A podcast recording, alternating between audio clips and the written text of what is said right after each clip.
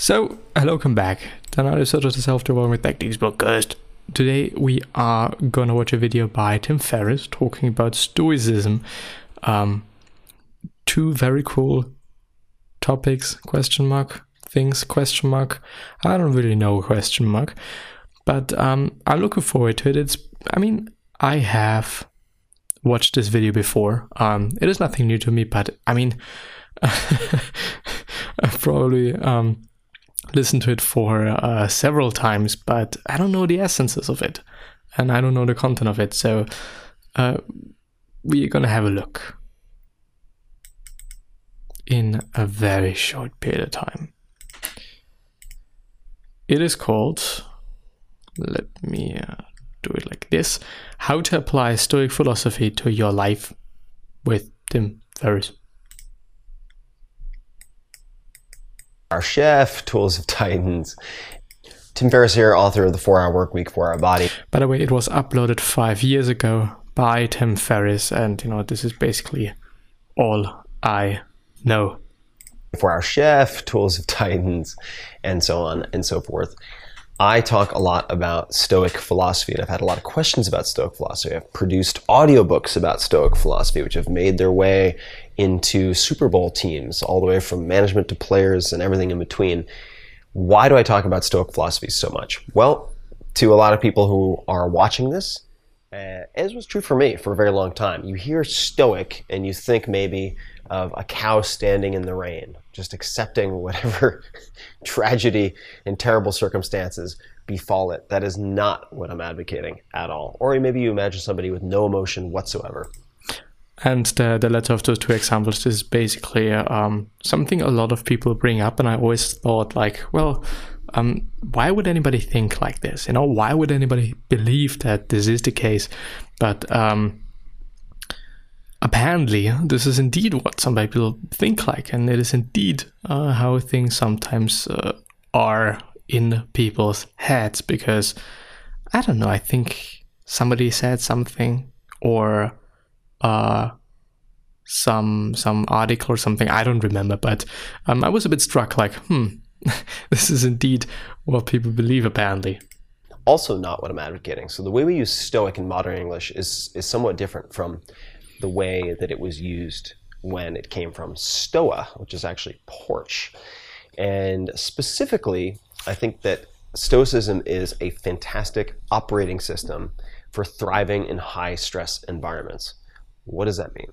It means that it is a framework for making better decisions and training yourself to be less reactive. It goes very well with different types of meditation, whether that's TM or using an app like Headspace or Calm and so on.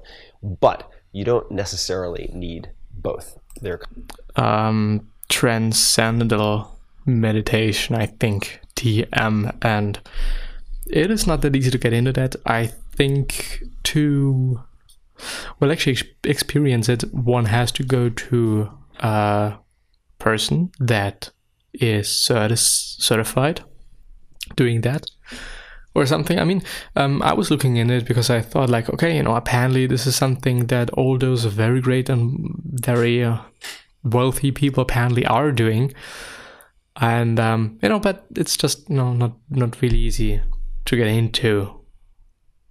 I think you know, things might have changed. Um, you know, it's been some time since I've looked it up, but back then it at least was the case. Complementary.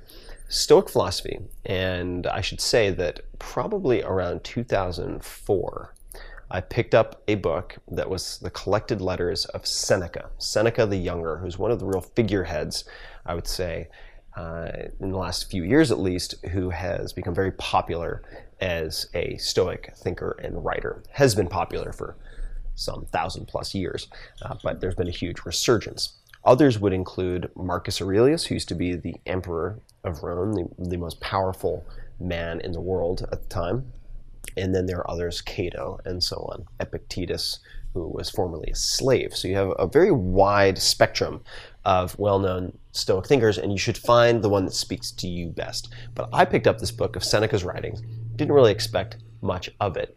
And when people ask me now, what is your favorite book of all time? The book you've read the most, the book you've gifted the most, I've gifted hundreds of copies of Seneca's letters. So the moral letters to Lucilius, L U C I L I U S, the moral letters to Lucilius by Seneca the Younger.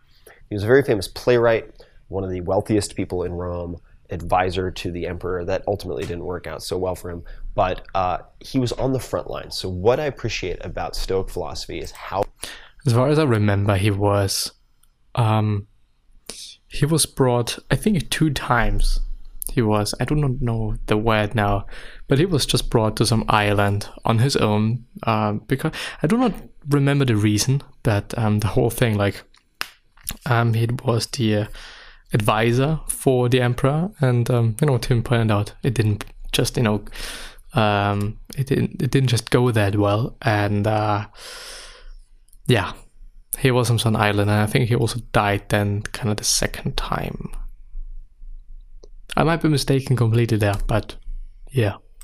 How well it is used in highly challenging circumstances, and the some of the basics of Stoic philosophy, which have been applied in the Super Bowl, which have been applied in training of all different types, have been applied by prisoners of war, POWs, in wartime, like Stockdale, for instance, James Stockdale, uh, are, I would say, a, a few things. Number one, you, it trains you, much like the Serenity Prayer in a way, but it's more systematic, to focus on differentiating between the things that you can control and things you cannot control, and really only focusing your energy on the former. So, for instance, if you watch your friends spinning out of control on social media, freaking out about politics, and all they do is bitch and whine and whinge about politics, well, if we sat down and thought about it, the vast majority of those people are not going to be in a position, nor are they going to take steps to change any of that reality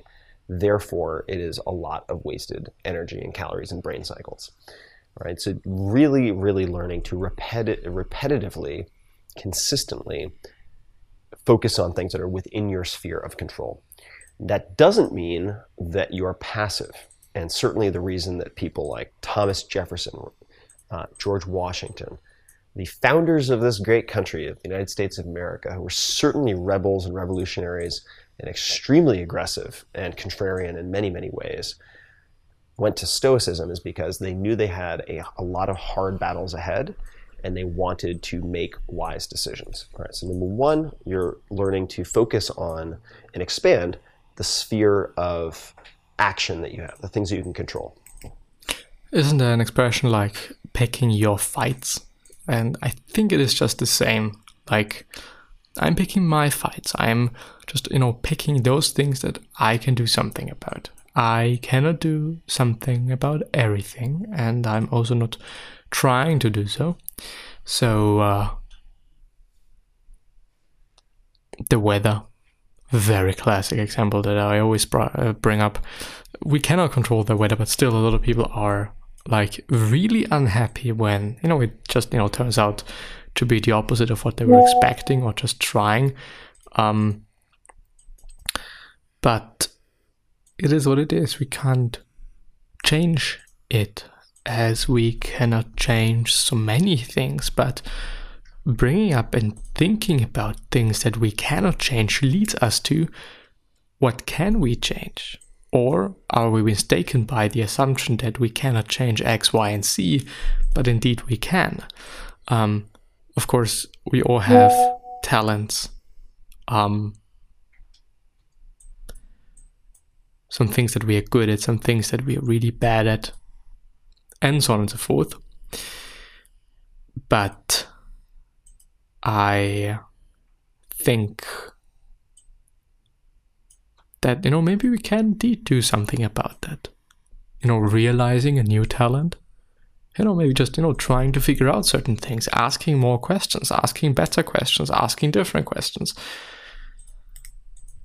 Next, you're going to systematically train yourself to be less prone to overreacting to, say, criticism. So, Cato, who is considered by some to be the perfect Stoic, fascinating character, C A T O, would sometimes wear a tunic of an unpopular color so that he would be ridiculed in the Senate and by other people.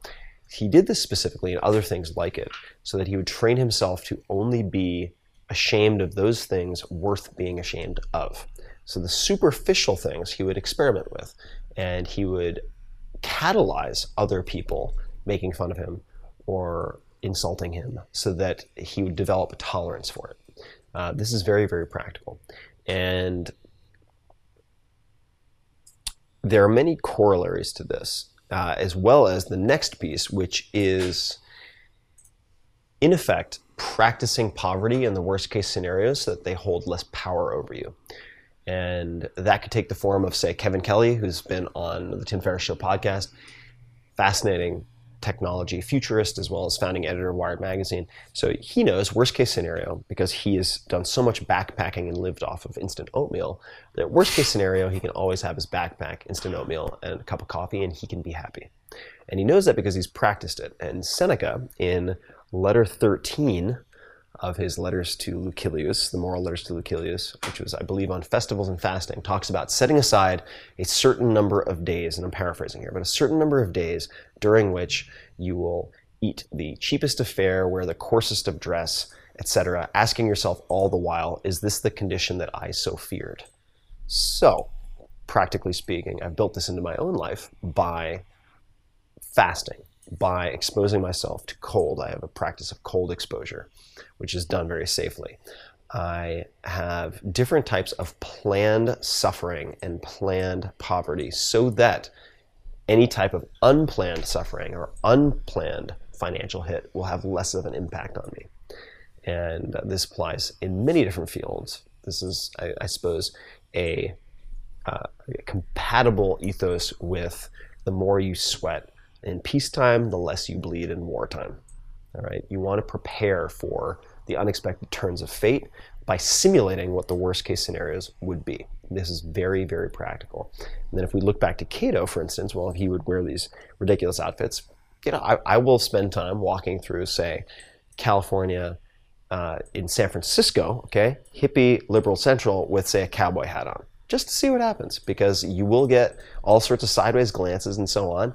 Uh, and I might then go to uh, Utah. I went to a very conservative part of Utah and I wore what I call my party pants for a day or two. And party pants are these uh, very flamboyant, bright blue, uh, floral pattern pants uh, from Bonobos. I don't know if they sell them anymore.